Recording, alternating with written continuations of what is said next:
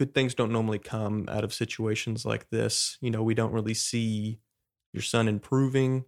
Uh, we can continue to try to do what we're what we've been doing, um, but you guys have to make a decision.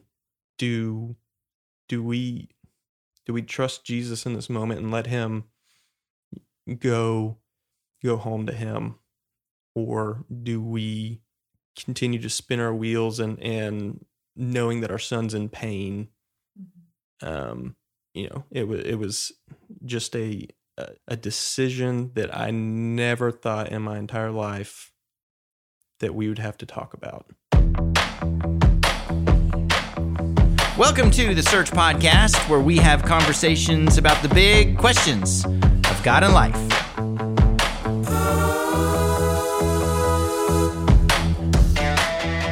Blaine Larson, and today I'm joined by a very special couple, Cole and Lindsey Hicks. We're going to talk about their story and their son Walker's story. It's an amazing journey that they've been on in about the last year or so. So, Cole and Lindsey, thank you so much for being my guest on the podcast. Yeah, happy to be here, Blaine. Well, uh, I'm excited to talk to y'all because you are, uh, you well, first of all, Cole, you're related to Paul Hicks, who's been part of our podcast in a number of, of ways. So you're Paul's son. Paul's our area director in in Houston, and so we're actually here recording at uh, your parents' house, right? Yeah. so, yeah, so I'm Paul's middle son. Um, three boys on the middle, and and uh, you know here we are. We're doing it. Well, I wanted to ask y'all uh, to start with a little bit about your your stories. All right. So Cole, I'll just I'll start with you because uh, before we get into what happened with Walker and what God did through him and is doing through your family right now, uh, I want to just talk a little about your backstory. So uh, quickly though, but just tell us a little bit about kind of where you grew up a little about your family and your just your religious journey up uh, you know growing up and through college. Okay. So uh, grew up here in Sugar Land texas. Um, parents lived in the same house for 26 years 27 years. Um, you know having a father who was um, really grooming us to be men of christ um, by saying that he, he showed us what it looked like to be a christ follower um, he was around in the mornings making us breakfast, doing devotionals with us, whether we were listening or not. And uh, how often us, were you listening? Uh, I'd say probably sixty percent of the time. yeah, uh, but really just showed us what it was like to be a man, not just a man, a man of Christ, to be a um, husband, what it looks like to be a father, and um, really just set the foundations and guidelines of, of what that looks like and and uh, really appreciate that. Um, not many people have that and and feel very blessed and and um, you know feel like I had a foot forward in life just just because of that. Um, went to college at Stephen F. Austin in Nacogdoches. Uh, played baseball there my freshman year. Was redshirted. Transferred to Wharton Junior College. Uh, played two years of baseball there. We're just built lifelong friendships there and and uh, now I'm in a uh, full time sales position with a uh, package package and distribution company here in Stafford, and um, married to my beautiful wife Lindsey. That's a great summary. So, Lindsey, I'd ask you the same question. So, where are you from? A little about your family and a little about your religious journey mm-hmm. growing up.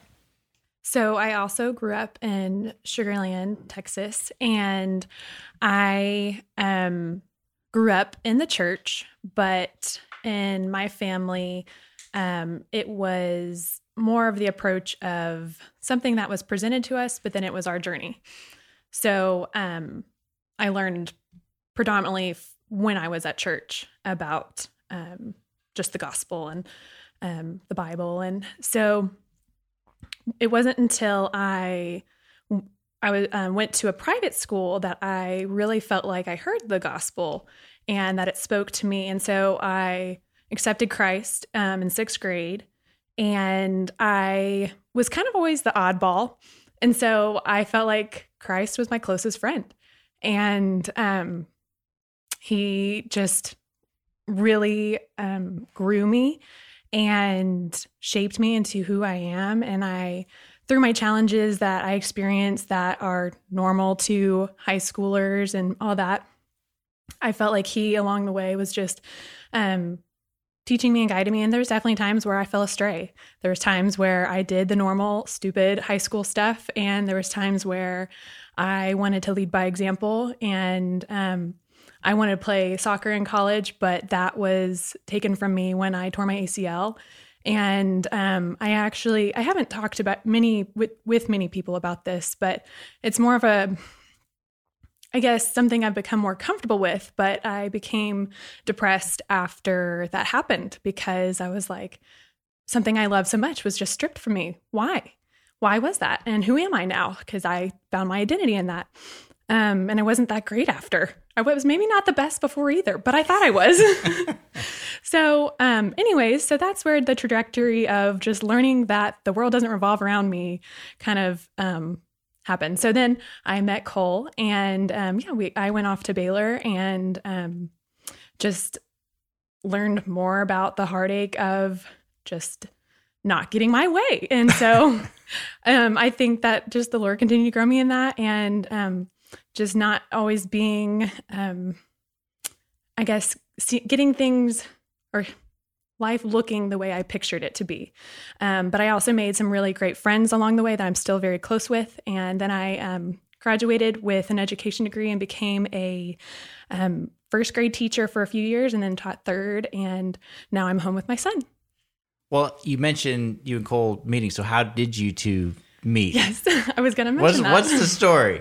so I tell the real Oh. story. Come on. no, no, yeah, no, well, this is the fight with every couple. I tell the real story. well, he doesn't paint a pretty picture. hey, uh, Cole can go first, and then you can correct him Okay. and give us the real Okay. story. Yes. So we were first. Lindsey says she saw me. I was working at Chick Fil A or at Chili's or something, and she had first kind of noticed me, and she knew my younger brother. They went to high school together, and Lindsey had sent me a um, friend request on Facebook, and I hit her with the "Who's this?" and which you know really kind of I don't know, rubbed her the wrong way or or whatever because I literally had no idea who she was. and um, but we have a mutual friend that that introduced us, and um, this was in December of 2011. We got introduced. And literally knew Lindsey for about two weeks. Um, could just see that she was just uh, one beautiful and phenomenal, you know, woman, and someone I really wanted to get to know. And knew each other for about two weeks and asked her to uh, go on a date with me and and now we're almost we've been together for almost 11 years now which is pretty wild to think about hmm How close did he get? I mean, he was pretty accurate. And I think that time he um, was that was gracious more gracious. so he likes to usually tell people by starting with that I lied to him, which, you know, is true. Um, because I was so embarrassed. So I never reached out to guys, but I just felt ballsy enough to do that for him. And then whenever he, I did go to school with his brother, so I knew his brother. So when he asked me who's this, I was like, oh, I thought this was your brother. My bad. so that was definitely, it definitely is uh, sad that we started on a lie, but it's okay. We redeemed, I redeemed. Cooper myself, likes that story, I'm assuming. I think I that's don't know pretty about funny. No. I don't know. Um, okay, so y'all y'all meet, and how long have you been married? So together, married eleven years, or it's not been that long? no, right? no no we got married in 2018 so almost four years over Almost years? four years. Mm-hmm. Okay, and then a couple years in, you get pregnant with Walker, Yes. right? And when was he born? uh, june 4th of 21 so No. june 3rd of 21 Cole. I know. We- when I'm at the line to pick up his prescriptions, they're like, "What's the last name?" And I'm like, you know, Hicks, and like date of birth, and I'm always like, "Is it the third or the fourth? And I wasn't blessed with a memory, a good memory. See, I've got a good excuse for this one because I have two kids that are born back to back, uh, Oh, April 7th and 8th. Oh wow. Yeah, Who, and I who's have- who? Well, I have to remember it because it's their birth order. So Zoe is my oldest, so she was first. So she's seventh, and then the youngest is go. next. So that's how I remember. But I still have to do the same thing. You don't have any excuses, but regardless, well. regardless, Walker's born. Yes. And tell us a little about what it was like being a parent and welcoming your first son and just all the stuff that comes along with that. That's a big life change. Mm-hmm. Well, for me, it was easy. Just showed up. Yeah, I didn't have to. You know, I was there to support my wife. Obviously, this was my first go round, and and um, you know, in my mind, I was supporting my wife the right way of checking on her and and uh, making sure she was doing okay. Um, and then, you know, we're headed to the, um, you know, what's it called? Uh, induction. Yeah. Uh, Walker, I mean, Lindsey was induced Oh, on, yes. yes. Uh, Lindsey was induced uh, to have Walker, so we had a pretty good idea when he was coming, and um, you know, pretty excited for it all. And then, you know, Lindsey started, you know, pushing, and what was it? Ten minutes later, Walker was out. Mm-hmm. I was like, man, that was easy. Like, I, I just kind of had to stand here, and then, uh, you know, not having to breastfeed or anything like that. You know, So now, my once side, again. I'm going to Lindsey for the real Yes, story. There you go. There you go. So, um, you know, a woman has the nine months to really prepare. No, just feeling all the changes in her body. I think we're just made very well aware of what's going on, and so I think there's definitely grace to be had for men who it's just not this. They don't get the evidence consistently. Um, but Cole has always been naturally a, a baby guy, so he just took to fatherhood really quickly and really well, and um, for me, it was definitely just pure bliss at first um, and just so sweet getting to hold this baby that my body worked so hard for. Um, pregnancy was not easy on me. And um, so that was a beautiful thing. I and what's interesting is um, a lot of women get the um, baby blues at first and postpartum and all that, and that's very common. And I didn't until a little later on when I got a little more restless and I wasn't prepared for that. So I don't know how, you know, normal, I'm sure that is normal too, but um anyways, I just I think it's kind of interesting just learning about how everyone's story is just so different. And um but yeah, Cole Cole still got his sleep. I made sure to get him melatonin right off the bat cuz I was about to have two babies. he uh doesn't do well with uh lack of sleep. So Yeah, God put us together for a reason. Lindsey, Well- Lindsey does really good with little amount of sleep. I, I need my sleep. Well, he did put you together for a reason. In all seriousness, it's a great line because we're going to get into a little bit about Walker's story, which is y'all's story. It's your family's story, but you two have a unique experience and I think unique temperaments to be with one another through what you've been through with Walker. So, uh, start tell us what happened so walker had an an accident unforeseen he was just a little guy what was the the date that that happened October 27th. october 27th coming up on a year. it's really wow like almost a year Mm-hmm. wow well it'll be after a year by the time this comes out It's So, true. Yeah. uh, so October 27th, guys, talk me through that morning. What happens?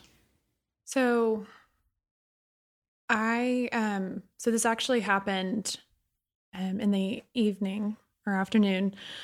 Um I had dropped Walker off at um daycare that morning and um which I had a weird feeling but didn't think anything of it, but I had a meeting after school and um, so I had that meeting and then I was helping out with someone with something and then I saw that I had um, a message and then I was getting a call and um, something was not right with Walker. Um, and I wasn't given much details then, but I was just told, come quick. I don't know i- if he's, I, I don't know. Like, I, and so I called Cole and, um, and he said, I'm sure it's fine. You know, it's one of those things where like, it could be something, a fluke thing, like, oh, you know, people might freak out, especially when it's not their child. Um, but I'm sure it's fine. And so anyways, I, I I pulled up to the house, and when I walked in, there were other parents around, and um, I saw Walker being held, and he was just limp. I just I've been thinking about that lately, just seeing how big and strong he is now, and but looking back and thinking about how tiny and fragile and limp he was. And so essentially, what had happened um, when I got more details was that he was being strapped in his car seat when um, a toddler came and pulled the string down, and it fell on top of him onto the ground. And from the looks, he was perfectly fine. He looked, there was no evidence on his body of an injury, um, but he just was acting lethargic and tired. And so I was like, I don't know, maybe, I mean, it could have hurt and it just, he's just really tired now. He often was tired after daycare. So I was like, I don't know how to read this, but, um, yeah, let's, let's get the EMS. Like, I don't know, like, I want them to EMS or EMT. That's a good question. I always forget. I don't know. The ambulance. The ambulance. A lot of memory get, went away with uh, it was, was taken place of or trauma took place of a lot of my memory. Anyways, um, so they um got there and So I'm I'm showing up from work. Lindsey calls me. I'm on my way home, and like Lindsey said, you know, I'm everything should be fine. Like it was just you know overreaction to you know this is someone else's baby, um, and so in my mind everything's just totally fine. You know, and um, so I, I I don't hear from Lindsey, so I call her again and saying, you know, hey, is everything okay? She says, you know, you need to get here, and I don't even know where here is. Um, you know, Lindsey always dropped Walker off on the way to school. The you know it was a home daycare, and and um, Lindsey always dropped him off uh, and picked him up. So I said, you know, send me the dress, you know, first of all, so I can get there. And yeah, I felt like I was just in you know straight tunnel vision, trying to uh, you know get to this house. I hear the sirens going off. I'm literally following the ambulance there and show up as um, you know the you know as they're getting out. I'm walking in right behind them, and I watch them. You know, Walker's laying on the couch, sprawled out. Uh, his eyes are closed, um, just lifeless. And I not watch lifeless, but he looked yes, essentially that looked, way. looked lifeless. I mean, he wasn't moving. Um, so I watched the, um, you know, the uh, EMS, you know, open his eyes and look at it with a flashlight, and saw no reaction towards the light at all. And he immediately put the uh, flashlight pin that he had right back into his front pocket and said, "We need to call Life Flight." And so I, I knew immediately that this was very serious. And um, See, for me, I, I honestly was holding my composure pretty well up until that point too. Of I honestly was the ladies were kind of freaking out more than I was, and so it was like, let's just let's pray, it'll be okay. But whenever they started carting him off, and Cole finally came, I think it was when I was able to kind of release because I saw the big evidence for me was that I saw eyes going into different directions and pupils were two different dilations. Wow. hmm So, you know, very scary moment. We see our, you know, not even five month old baby get put on this big stretcher and is getting carted out of the house and put into the back of an ambulance as they're waiting for um, Life Flight to come. Lindsey and I are standing in the yard, you know, holding one another, just, you know, don't even know what to think. Um, you're just scared um, and and it was just a nightmare. It, you know, we got the phone call no one wants to hear. You know, no one wants to get, and eh hmm. So they life flight Walker, mm-hmm. and y'all drive, mm-hmm. go to the hospital. Mm-hmm. Walk us through what happens when you actually get to the hospital. They start treating him and everything that follows. So when we showed up, um, you know, we're fighting, first of all, fighting five o'clock, six o'clock traffic to get to downtown um, is stressful as well. And, you know, wondering,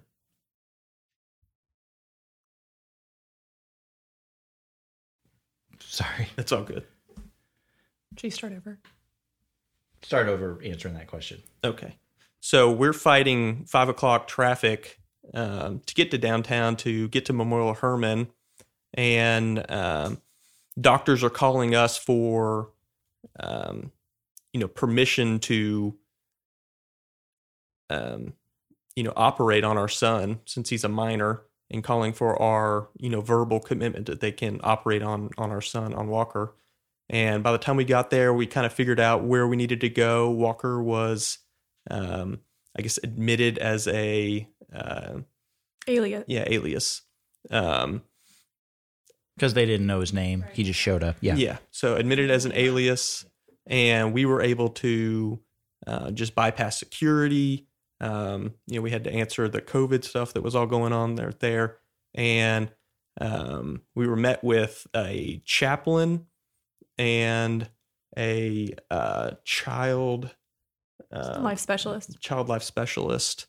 Um, so red flags are still going off. You know, you get met with the with the chaplain right away. Um, you know, you already knew it's serious, and now it's real serious. Uh, we were able to see Walker again in just this huge bed, little kid. Um, and there's probably 15. Four month old baby. I don't know if we ever stated that. Yeah, I did. Yeah, Just Okay, a little my guy. bad. Yeah. Yeah, about 20 people in this room standing around Walker um, and just doing all different kinds of things. And, and uh, we asked if we could go in to, to see him, and they wouldn't allow us to touch him How come? because uh, most kids that go in into a scenario like this with a with a head injury um, most of the time it's because of um abuse that we learned so we Well- are technically criminal suspects at this point Right. It was more so just because they unknown. It's just precaution. But it definitely stinks whenever we can't um, feel like we're really I don't know, just being suspects for our own child's case definitely was was rough. But we also didn't want to hold them back from surgery. So we were like, look, just get him in there. We don't want to hold you back. Like just just do what you need to do. And we came out and they were starting to explain things to us and started getting kind of graphic and um very real. And so i had to walk away at one point because i was like i don't i can't hear all this. Um and then i we saw him we were just holding each other and we saw him being carted off this little baby in this big stretcher. So at this point they've let us know that they believe there's a brain bleed. Uh, they're going to have to take him back and do emergency surgery to uh, remove part of his skull um, to relieve pressure, um, you know, for his brain to be swelling, and and that's kind of all we knew up to that point. Um, we were taken from there, uh, being the emergency entrance, up to uh, pediatric uh, ICU, PICU, um, where it was just Lindsey and I up there. Um, you know, we're still under COVID protocol at this point. Any visitors that were there had to have left by now. So Lindsey and I are in a waiting room by ourselves, um, have zero answers. Um, we've never heard of anything like what had happened to him so we just had no context And you're all alone for at least a little bit, it sounds. Mhm. I mean, so if you don't mind me asking, you don't have to answer, but what are those moments like between you two and what what's being said or or not said? I think there was a lot of shock at this point. and thinking back you know it's the mental battle of as a husband being there for your wife and then trying to understand this yourself um and you know we spent time in prayer with one another um just quite a bit of silence just wondering what you know the heck's going on and and even just kind of taking in what's um what's happening right now uh, a lot of probably mile long stares from both of us for Yeah. for a while. That's what I remember. That's the majority of what I remember is just sitting and staring off and just not knowing what to do because we couldn't do anything and um just just waiting and i think i still hadn't quite let it sink in um how critical of a um just how bad off he was. I was still holding on to the hope that doctors take everything seriously. They're going to you know or they're going to see the worst case scenario to be, be prepared. And so i just was trying to have a somewhat of an optimistic view still i was trying to hold on to it a little bit but still just, it's also like what what do we do So when do you hear from the doctors and get a prognosis and a report of what's actually happened and how the surgery is going or went and just when do you know what's really happening with with Walker? So I'll back up a little bit before all that. So my parents know what's going on, her parents know what's going on, and no one's allowed in the building because of COVID protocol. So I said, you know, in my mind, I was like, hey, my dad's a pastor. I think we can get him in here. Um, so he, my dad's not my pastor, but I, I might have told a little white He's lie. a. Yeah, he's a pastor. So I said, hey, my dad's a pastor. You know, can can he be in here with us? Um, so we were able to get him in. Um, you know, probably we've probably been there for an hour and a half at this point. It's six thirty seven. that's when that started the surgery Yes, hmm but having my dad yes yeah. So we hear absolutely nothing until yeah, 9 or 10, Really? really. Oh my gosh, those hours had to be long. mm-hmm. They were very long and um again just a lot of silence, a lot of um mile long stairs, a lot of just your mind can go to some very dark places and and into the worst case scenario in moments like this and and um my dad was just you know praying with us and quoting scripture and um I think I don't want to speak for both of us, but I think we're both very numb at this point um, in the evening. I would say the numbness really hit though when they came to give the prognosis because they came in and said, "It's not looking good.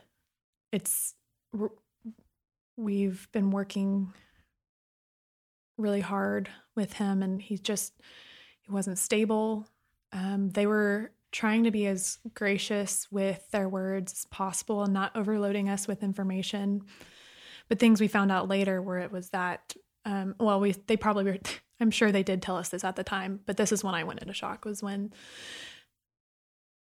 uh, when we were officially hearing bad news. Um, they were saying that um, they told us that he had had a few strokes.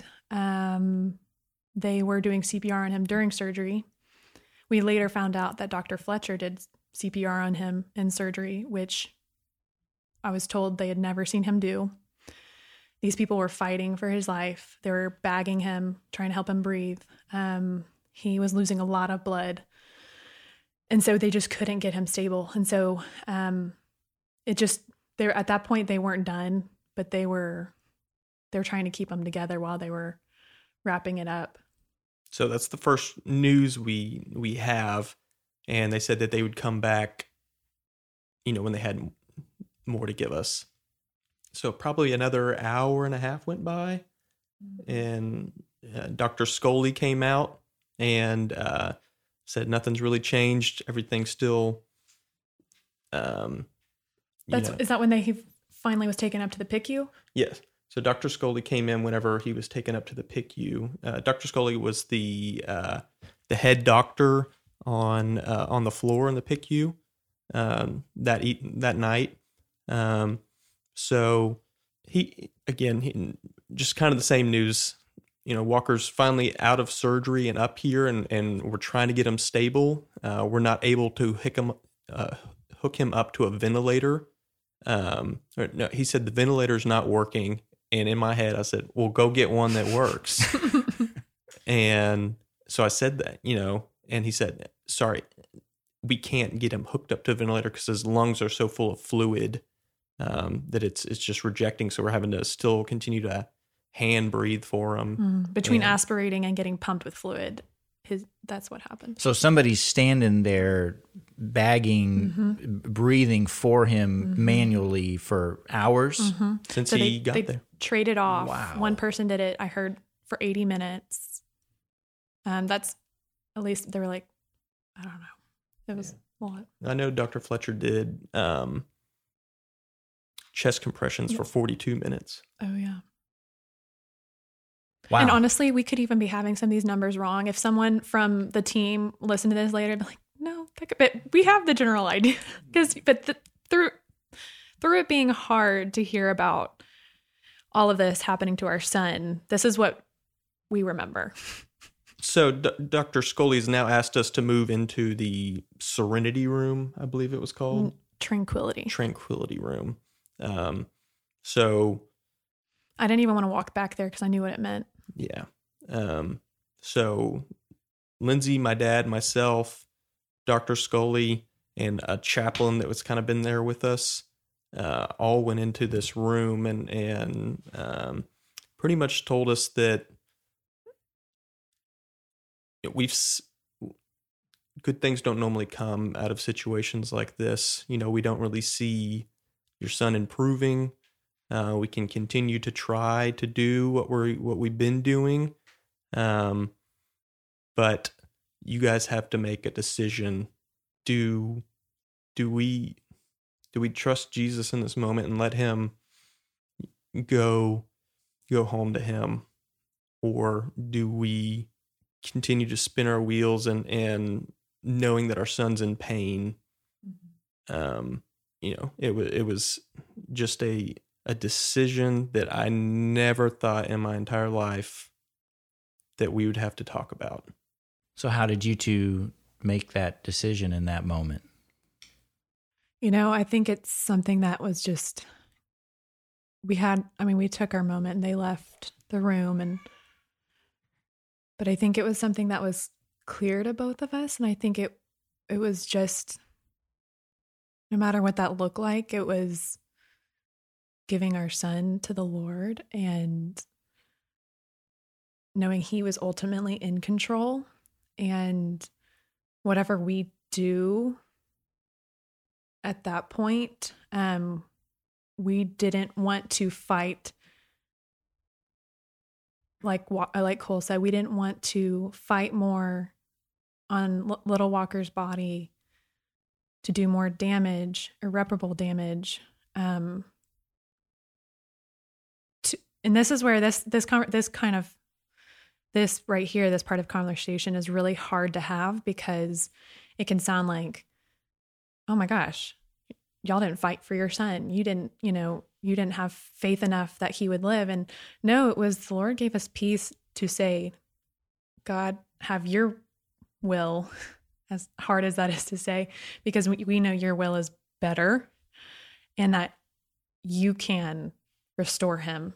Um so again this is something that's hard to talk about because it can be taken wrong wrongly um because we wanted more than anything for our son to survive.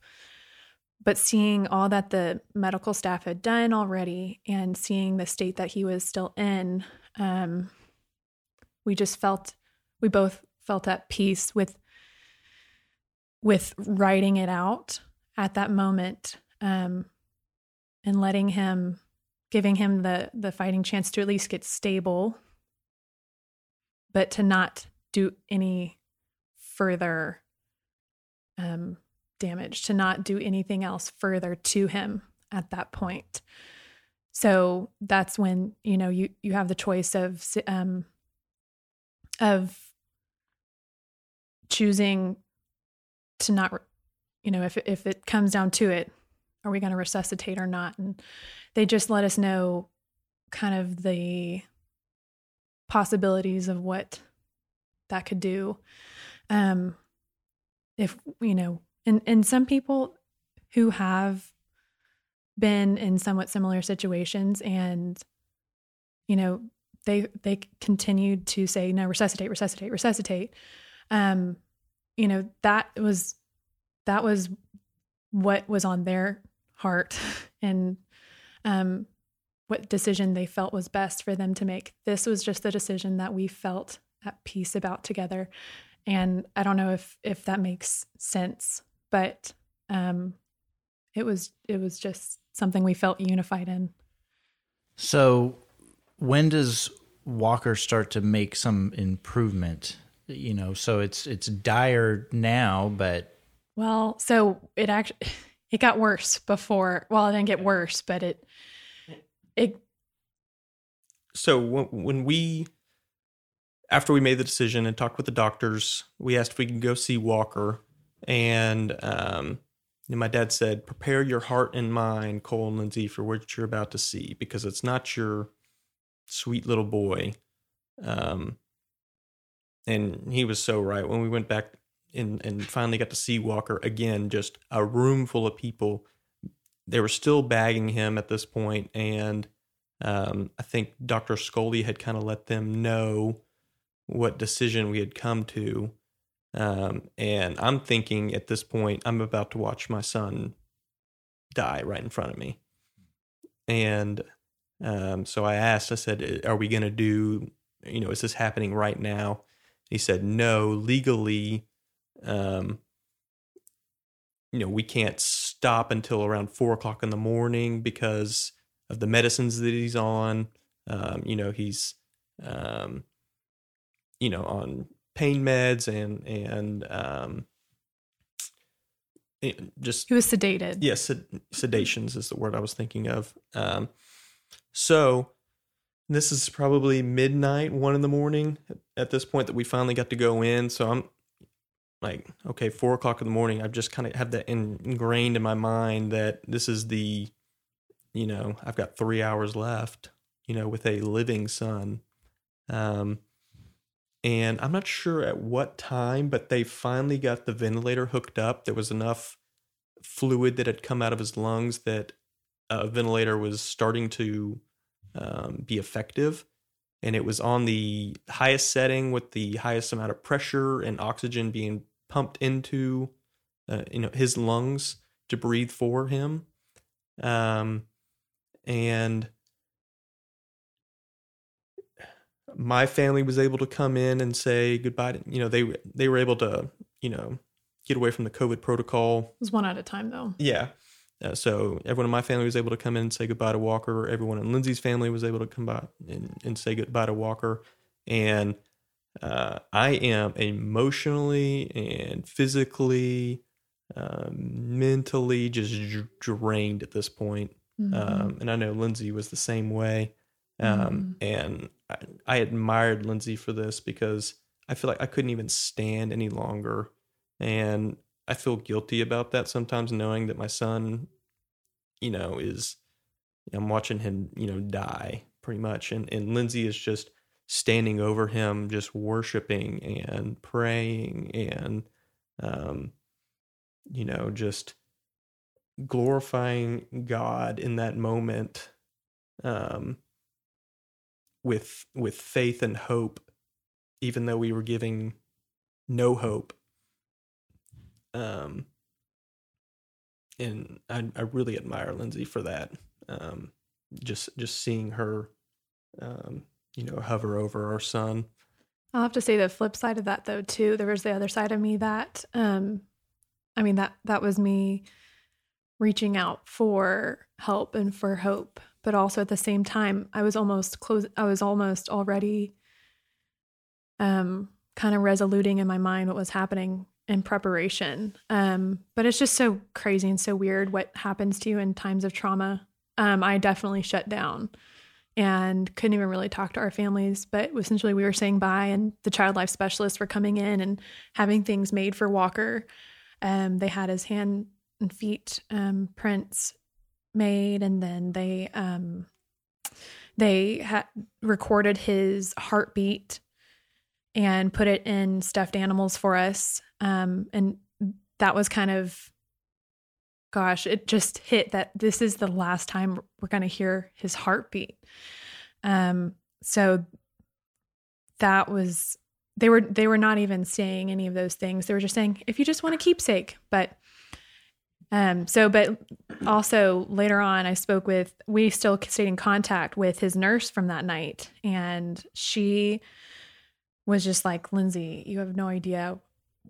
We had all of the right staff on that night and we were prepared for him. So just she witnessed, I guess I'm kind of moving ahead too because we didn't anyways, um but she she just was stating how um everything was kind of was just in place and coming together for him. Yeah. So get, get back to your question.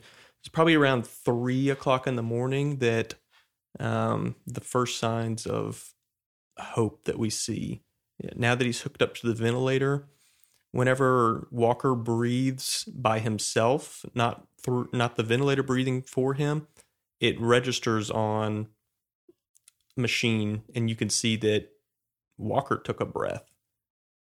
And so the nurse is the first one that caught it because we don't know what the heck we're looking at in these in these Dega machines, and and uh, so she says, you know, he just breathed on his own, and it was very you know faint and light, um, and so I was like, you know, I'm still in my mind four four o'clock, four o'clock, you know, that's whenever you know we're going to see our, my son pass away, You're going to see Walker pass away. And then he started moving his right hand ever so slightly, just twitch. And his color started coming back to his skin. Mm-hmm. It was kind of like all in those last moments. Yes. So the doctor comes in and we're telling him these things. You know, he's kind of breathing over the ventilator and his skin color's coming back and he's kind of moving his right hand a little bit. And uh, our nurse, Ashley, you know, who's Walker's biggest ad- advocate, you know, just was like, you know, Dr. Scully, this is a different kid than I, yeah, than the one that came in. And, um, so hair on my arms are standing up right now, you know, going back through this. So my jaw's on the ground at this point, like after, you know, hearing kind of what's going on and I'm, I'm interested to see what this doctor's going to say. And, and, um, he says, you know, okay, then let's let's see where this goes. Let's see where this takes us. And and uh, you know, he's still not stable by any means. Um, still in a very critical state. Um, but so, about an hour before we thought it was all said and done, um, life started coming back to Walker.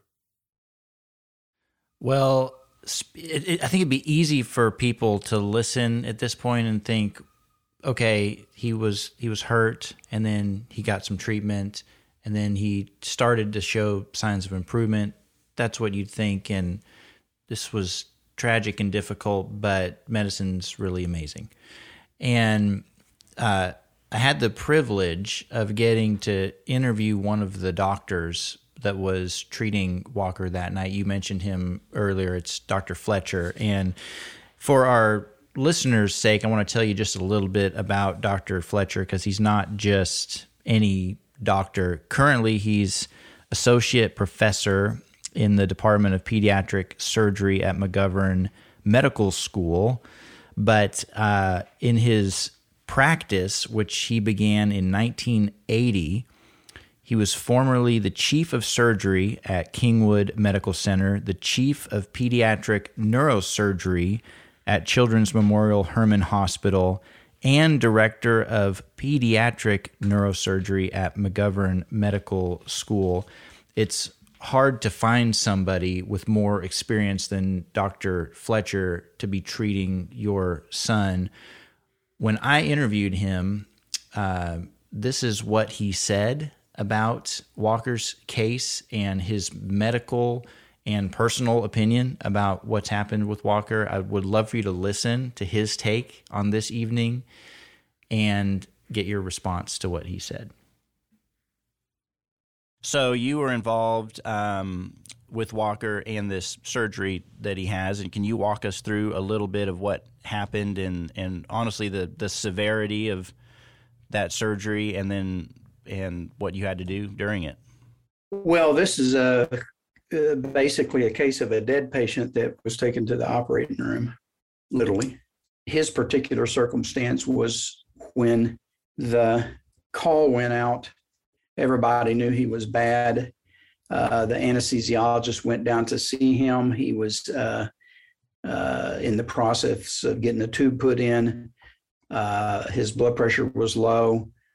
By the time he had his CAT scan and was on the way to the operating room, he was not with a very good blood pressure. So, uh, resuscitation process started with a cardiopulmonary resuscitation. Um, a bunch of people taking him up to the operating room.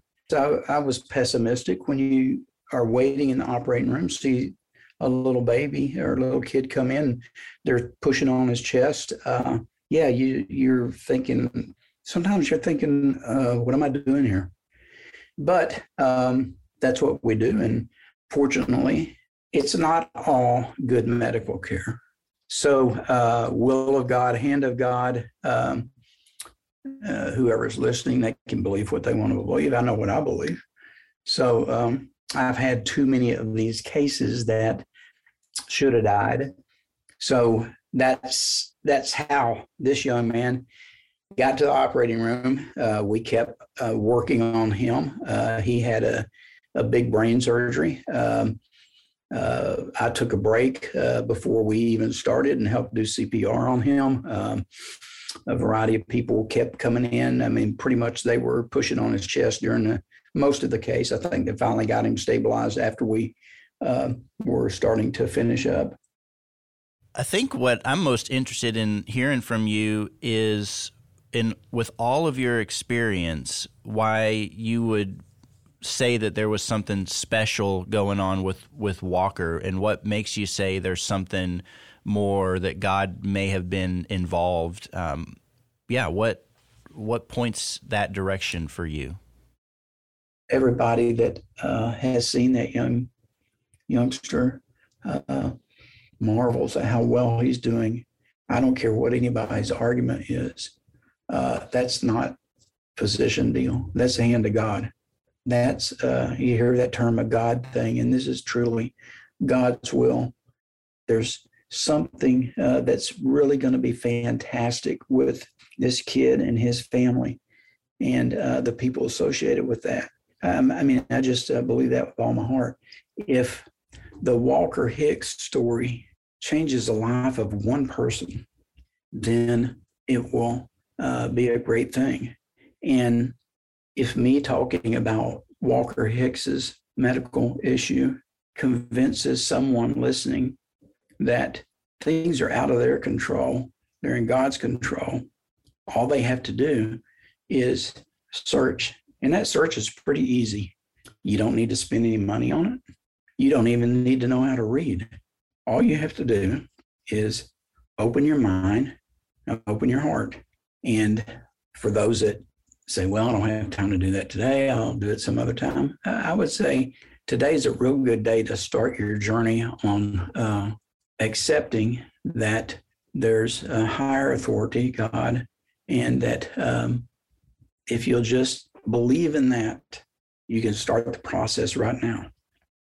One of the things that I was told was that his brain scans, like when he came in, and your initial thoughts about his you know potential for recovery versus where his his scans are and how well he's doing now. Um, I don't even know if I'm asking the question right, but can you talk us through a little bit about just medically what was going on with his brain and why there was pessimism and why it's so amazing that he's doing so well now? So he had a uh, um, his head injury was such that there was a big blood clot that needed to be removed. It was causing pressure in the brain. It was pushing the brain to one side, and so if that's left untreated, eventually um, the pressure inside the head becomes so high that blood can't get to the brain. The brain, the patient will die. Brain, brain will quit functioning. So he was taken to the operating room where we uh, removed half of his skull and removed the big blood clot, and then uh, we left uh, the bone off so that the brain could swell and hopefully that we could give him drugs that would um, control the swelling.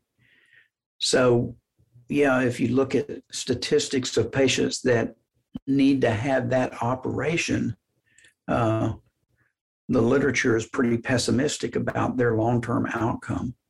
If you took a video of him and showed a person like a neurosurgeon, well, if you took his CAT scan and showed a neurosurgeon and said, What do you think about this patient? Every neurosurgeon would look at that and say, This is a patient that's either going to die or going to have a bad outcome. And they probably will not wake up. And then if you show them uh, a video of the patient, they'll say, "Well, that's that's an unusual outcome," and they would be surprised. So that's why that's why you know again that's why you don't uh, treat a statistic. That's why you don't uh, look at a CAT scan down the emergency room say nothing to do here.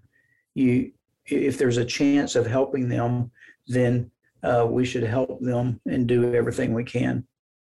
Cole, Lindsey, so we're we're back to live here. When you hear Dr. Fletcher, what goes through your mind? First of all, I love Dr. Fletcher. You know, he was he's such a good man and has been very open and honest with us um, through this whole process, and uh, a very humble man. He, that dude will not take a compliment. He will cut you off before you finish you know, giving him, you know, attaboys and, and, um,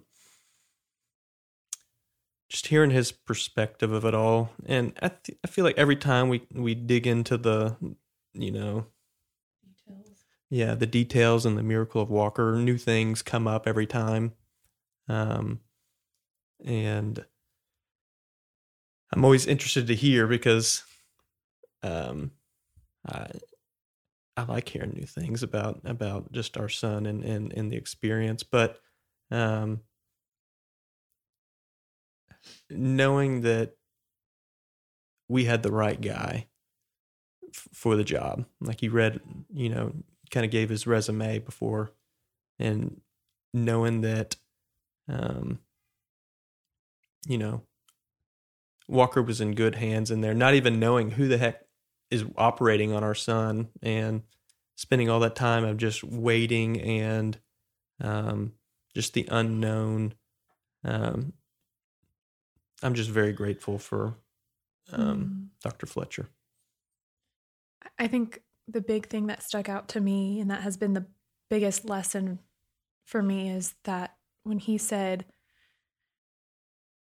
about how no one is in control except for God and how the sooner we I'm paraphrasing, taking my understanding from it, but the sooner we figure that out, the better off we are, more better off we are.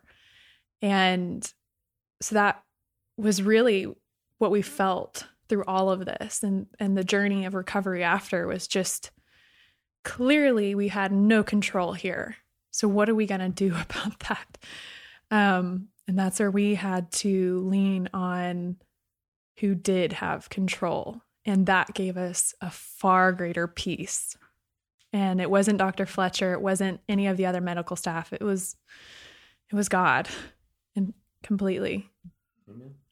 So let's kind of pivot to this part because I really want to spend some time here unpacking what's happened in mm-hmm. the last about a year or so and your reflections and I've I've got some questions about Walker's journey and and we could spend we could spend so much time talking about mm-hmm. just him in the hospital for mm-hmm. three months or two months, a long time. I mean, long you enough. guys dealt with a, mm-hmm. there was a lot of ups and downs, and uh, a whole lot of us were praying for you and for Walker every day and getting updates, and and there's so much that that happened that uh, maybe we can talk about at some other point down down the road. But before we get to the the lessons, people might have heard Walker in the background.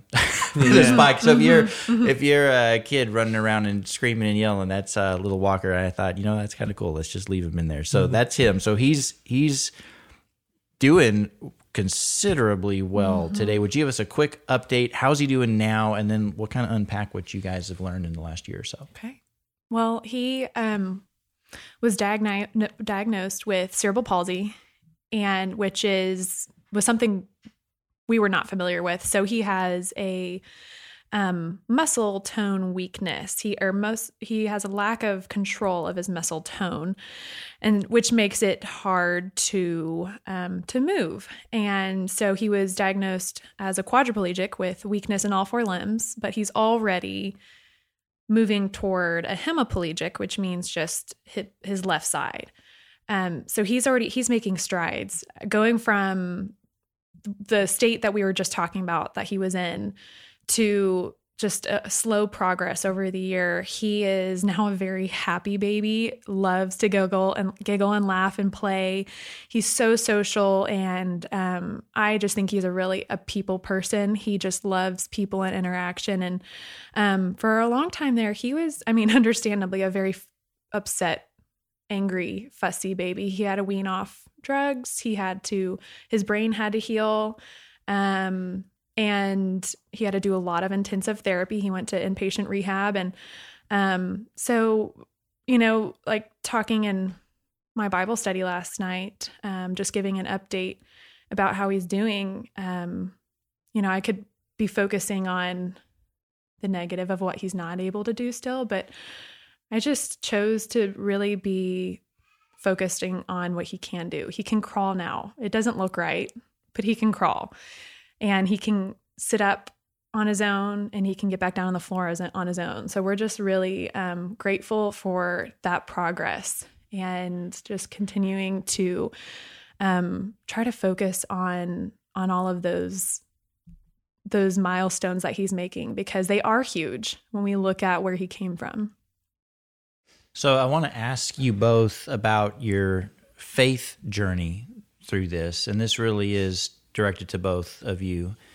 And I'll preface it by saying this: the type of the type of experience that you've been through with Walker is the kind of thing that makes a lot of people, if they had faith, abandon it.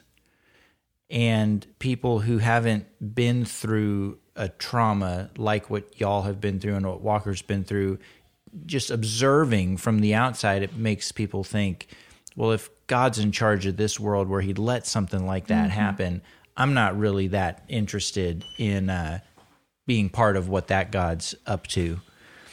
And and so it's a reason for abandoning exploring faith or even being interested in it. And so you've mentioned your your faith in a real positive way so far today and and I would love to hear your your thoughts, your journey with God and what that's been like in the months following Walker's accident. So I wrestle with this.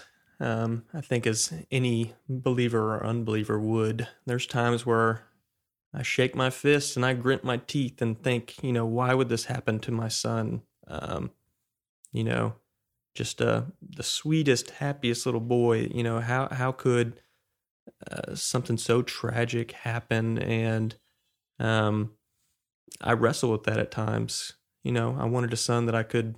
Yeah, again, I don't know what the heck's to happen here, but uh, you know, just in my own thinking, selfish thinking, I want a son who, you know, thrives in sports and a son that, um, yeah, I could play catch with or whatever. You know, anything that I've, you know, just envisioned of having a boy that I was just, you know, so thrilled to have and, and so grateful to have. And, and, um, so thinking just very worldly things and, and, um, whenever people would reach out to me and say, you know, this is a story like this has made my faith stronger, or, um, you know, this brought me back to Christ.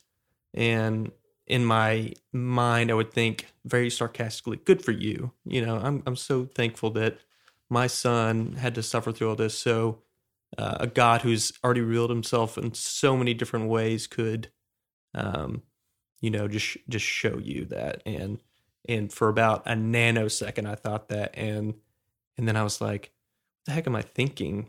You know, can my son really bring others closer to God and, you know, closer in their faith?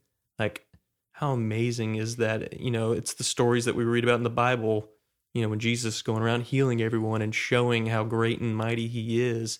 Um, you know, we live through the stories that we've been read, you know, reading about. And um, so, in a way, my faith is stronger through this, and I still battle with things mentally very openly. Um, so,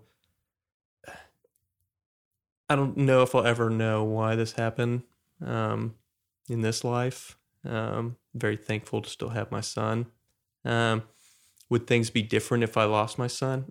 I, would like to think that no. I think that I would still declare, you know, God the Lord of Lords, and and um, and I'm his I'm his servant. That's good. Um, I think that it's definitely important to account for the valleys that we went through. Um, and you mentioned we were how we were speaking on the positives um, that um, have come from this, and I never want to ever paint a incorrect picture that this came easy for us because obviously i mean it, it, truly did not. But the most incredible thing besides seeing the actual miracle and wonders that were happening in our son was the strength that the Lord provided for us because we didn't have it.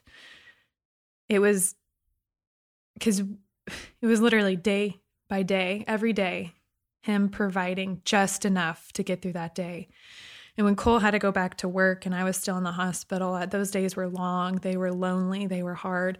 When we came back from the hospital, it was a whole adjustment, um, a culture shock and um, going from having being surrounded by people constantly to being completely alone with my son who still didn't have his skull back on. He had his skin over his head but he was not complete his skull was his brain was not completely protected. So and it, it was just the whole um, coming to the realization and understanding i have now have i had a healthy son and now i have a son who has special needs. Um so there was a whole grieving process of of the healthy baby boy that we had. Um, there was a processing of what could have happened. There was a processing of what did happen. And for me, Cole and I, it's interesting how we handled it a little differently. Like Cole said, he was open about his emotions. I struggled. I was numb. I struggled with that. I just felt like I had to get through and I had to just focus on what was ahead of me.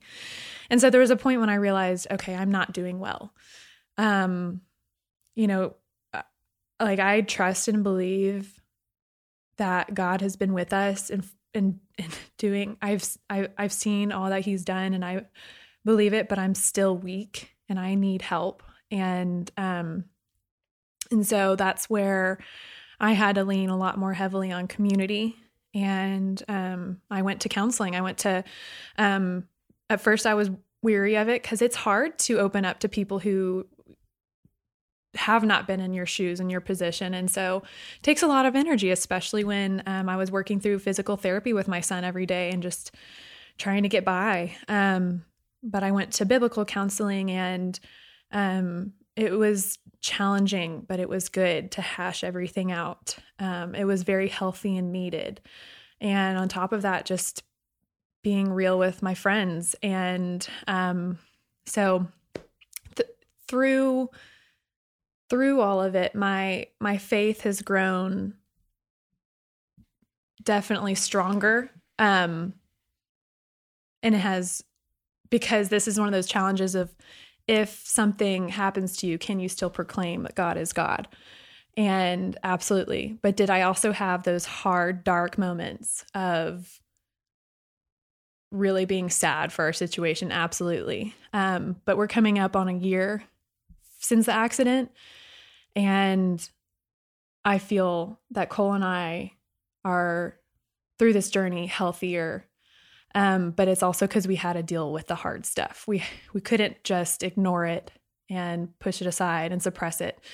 We had to deal with it and dig in. And um, we will continue to have to, especially when Walker has challenges when he's maybe not doing the same things as his peers and you know we're we're going to have those moments. And so i think a lot of it too is learning to have grace for ourselves and not compare. Um, everyone has their own crap. They've got everyone's got stuff. Everyone has a past. There's times that i had a hard time with comparison and um, hearing about other people's problems. Um, but I, I really had to um, i had to just work with myself through that and seeing that that doesn't make it their problems any less real. Um, and I also don't know. Maybe they have been through something just as challenging. So, anyways, there was just a lot of, you know, the up and down battles, but through it all, I think we here we are almost a year later, and we are we are making it. well, it's first of all, thank you for being so honest because I think that's something that is critical in these kind of conversations, especially when we have them publicly. And the the fact is, life is messy and hard, and that's true for people whether they follow Jesus and would proclaim mm-hmm. that way or mm-hmm. or they don't.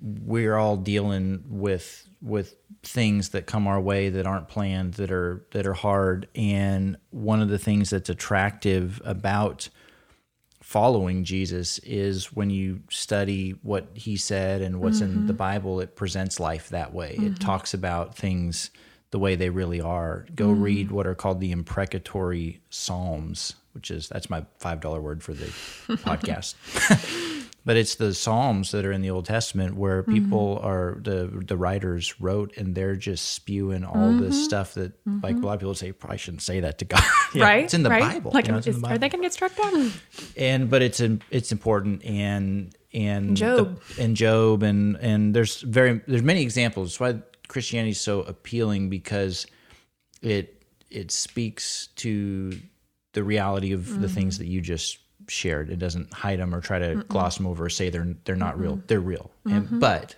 God cares about mm-hmm. you through it. Mm-hmm. And so I appreciate the way that you just talked about that. Cole, uh, I hope this is okay for me to share, but I wanted to relay my thoughts about really you that are going to lead to probably the last question I've got for you mm-hmm. both. But, and I can edit this out if you don't want me to say this but your dad told me this and I wanted to say it on the podcast because I think that the way I've experienced you being around your family for the last year or so and the way you've led your family with Lindsey and uh, Walker has really been impressive. And mm-hmm. your dad told me while you were in the hospital, it might have been the first day when he was up there alone with you two, but he heard you say something to Lindsey to the effect of, This isn't going to tear us apart. And that so often happens mm-hmm. in these kind of 60%. 60%. Yeah. And I wanted to um, just say how, what an example that was for me and I hope is to others. And I wanted to ask you two because you seem like you're doing well together, mm-hmm. notwithstanding all the hard and the stuff you just said. But I can tell y'all have a great connection. And what have you learned about being married through all this that you might want to share? A couple lessons or mm-hmm. takeaways that you maybe wish you knew before this. Lindsey and I have, like I said earlier, we've been together for almost 11 years now. And I feel like I know Lindsey inside and out. Um, and I think that she knows me inside and out. Um, obviously, going through something like we went through, um, I knew was going to be tough. And I've learned through my relationship with Lindsey that communication goes a long way. I'm not always the best at it, but being open and honest and talking things out is has been great for our relationship. And I just knew that in that moment that a trial like this isn't going to end Lindsey and Cole. I knew that I was going to fight for my wife and I knew that she was going to fight for me. I knew that it was going to be you know just a a long hard road of just grief and anger and either finger pointing or whatever just in my in my mind and in the moment I was like you know Lindsey's still my wife and and this is the issue we're facing you know in this moment and if if we're not in this together then we've lost and and I don't want to lose Walker and a wife. It, was just it, it was not going to happen and um so just I think affirming Lindsey in that in that moment felt felt right that I was going to battle through this with her and that um you know I was going to when we when we made our vows that I was going to be with her no matter what. And in that moment, you know, I'm going to stand by my word. I'm going to be with you through this and we're going to get through it. So just, think just maybe even taking just that stance of, you know, I'm the man of this of this household and the man of this relation. I gotta I gotta seize this this moment to say I'm gonna be there for you. To add to it from my point of view, um, you know, relationships aren't always two sided, and it is still our duty and our choice, even when it isn't two sided, to still press on and fight for the relationship, not just give up because one other is slacking or giving up. So, like, I was saying before that I struggled with um, processing out loud, communicating, um, and being a, a loving, open wife to Cole. And he still fought for our marriage even when we were in the hospital. He fought for us. He he made sure we went on walks and made sure that um, we were communicating and that was definitely hard to fight for with me when I didn't know how at that point. And so um, he he saw the value and the importance in that when it is easy. And I think a lot of parents might say, no, that goes on the back burner. Child child first and primarily and only right now is important. And so um, but and Dr. Fletcher even said about how he talked about how valuable and important it is to feed into our marriage so that we can love and serve Walker well. And um, he was right. I mean, it's so true. And then we still have our normal married spats, of course, because we did the other day. And but Cole Let's was, talk about that. What was what was that? but we went on a walk and we talked through it. And you know, the enemy could have used that to make today this conversation more divisive if we didn't, you know, if if we didn't choose to deal with it. So the enemy's going to try to tear us apart and all of us apart. And so that's that's his plan and his scheme. And so we have to fight against that. So I said that that was my last question. I have one last question, and this can be a kind of a short answer, okay? But if anybody's listening to this podcast and they are they're interested in God, they're trying to figure out what they believe. They've listened to your whole story. What do you want them to walk away with concerning their faith journey? I'd love to hear from both of you. I um, would just love more than anything for from this conversation people to see how great and how big and how loving our God is. Um, it's easy to go through hard times and not see that. But if we are looking for Him, searching for Him, and longing and open handedly. That's kind of just been the image for me is just through this whole process, I've just had to be open handed. That's not always easy to do. That's very uncomfortable. But if we are doing that and willing and looking we you can see so much of what God is doing in your life. But it's easy too to close that off. So that has been one of my just greatest treasures is being able to see God work through all of this and see how loving and how big he is but also how out of control I am, like I said before. And, and, you know, as parents, I've just talking with my friends through parenthood. There's so much that we could worry about. There's so much that we can let consume us in anxiety. Um, and that's easy to do on a daily basis, but that rids us of our peace and our joy and our ability to parent and love well. It's crippling.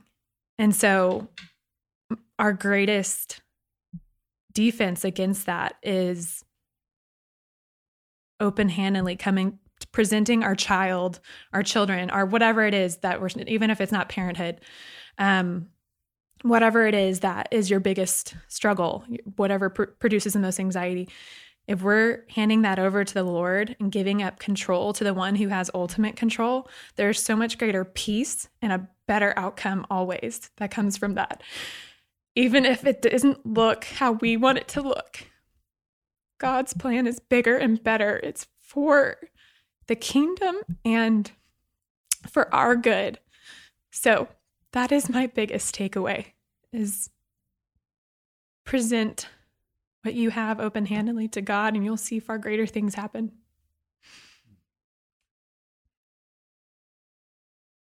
I would say that you know this isn't a a relationship with God is it's a two-way street. You know, you're not just communicating to God. God has mm. the word and and you know, has everything that questions how to be a father, how to live correctly, mm-hmm. um, you know, how to be a husband. You know, he he gives you all that information. And it's a relationship. You know, I think like with anything, um, there's times where I'm upset with God, you know, I'm, you know, love just what it's a relationship. And I think if you view it as as that and not just, you know, a cookie cutter putting, you know, God in a box or putting mm-hmm. uh re, you know, relationship with God in a box, it's it's much more than that. It's much more freeing than that. It's not just mm-hmm. rules and do's and don'ts. Um and I would say, you know, it's a I would challenge you to um, just dive into it and see what the heck happens. You know, it, it it's it's uh I don't think it's a it's a for me or for you type of thing. I think it's for everyone. You just have to put in the with any relationship. You have to put in the effort. Mm-hmm. So just challenging someone to put in the effort. The answers are there. Well, Cole, your mom gave me this little bunny, not to keep, but for this, but this is one of the little rabbits that they gave to uh, you the night that uh, Walker was in the hospital and they didn't think he would make it. And they recorded his little heartbeat, as you mentioned. And I'm going to see if I can capture it here. So.